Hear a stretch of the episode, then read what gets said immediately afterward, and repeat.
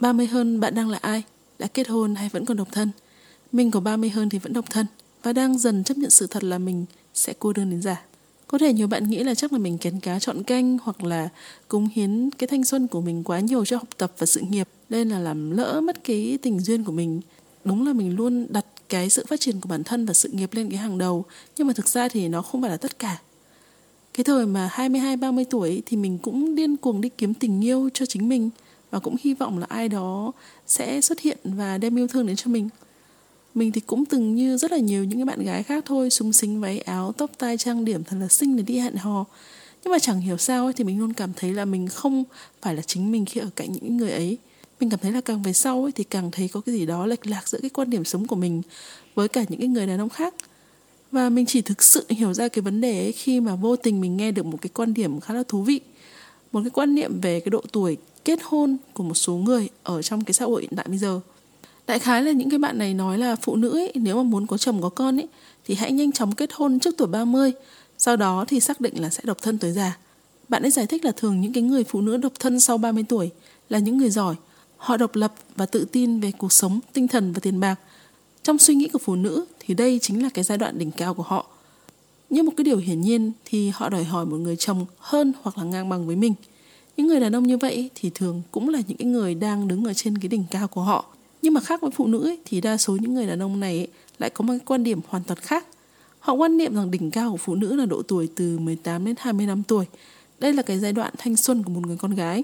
Và tất nhiên những người đàn ông thành đạt thì họ cũng có quyền lựa chọn những người phụ nữ đang trong cái giai đoạn đẹp nhất về nhan sắc.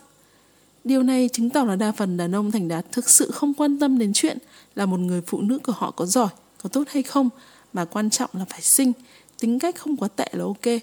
Vậy thì giải pháp nào cho những cái đứa trên ba mươi vẫn ế như mình? Đơn giản là chấp nhận sự thật và tiếp tục đi trên cái con đường của mình. Nếu lỡ ngớ vũ trụ ném cho một người như ý thì tốt, còn không thì mình nghĩ là hãy lên kế hoạch cho việc sống độc thân tới già. Kế hoạch của mình ý thì cũng khá là đơn giản. Có tiền vừa đủ sống tự do, có một căn nhà nhỏ ở quê do chính tay mình thiết kế và xây dựng. Khu nào yên tĩnh một chút, vì giờ mình cũng khá là ghét ồn ào. Căn nhà đó nhất định phải có một cái sân sau. Có trồng ít cây để thỉnh thoảng mình với bọn mèo sẽ ra nằm phơi nắng. Từ sân sau đi vào là bếp, một cái bếp thật là rộng, đẹp với đầy đủ tiện nghi. Vì mình là cái đứa thích nấu nướng và thích được ăn ngon. Mình chắc chắn là sẽ xây một cái tầng hầm để làm workshop và office.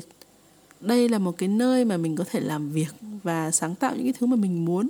Mình thì cũng đã tính đến cái việc là sẽ mở một workshop tại nhà để có thể dạy những cái người mà có đam mê sáng tạo về nghệ thuật giống như mình. Tóm lại thì mình có bây giờ thì càng chắc chắn hơn là phải đặt thành công của bản thân lên trên.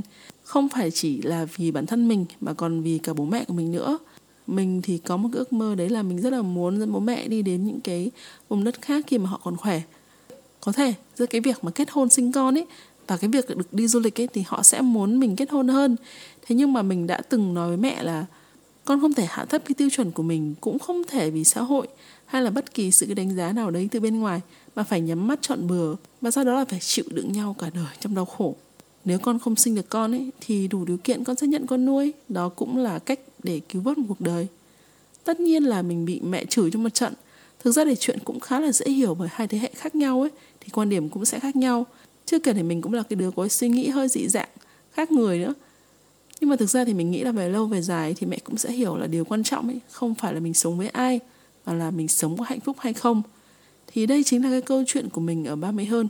Còn bạn thì sao? Hiện tại còn độc thân hay đã kết hôn?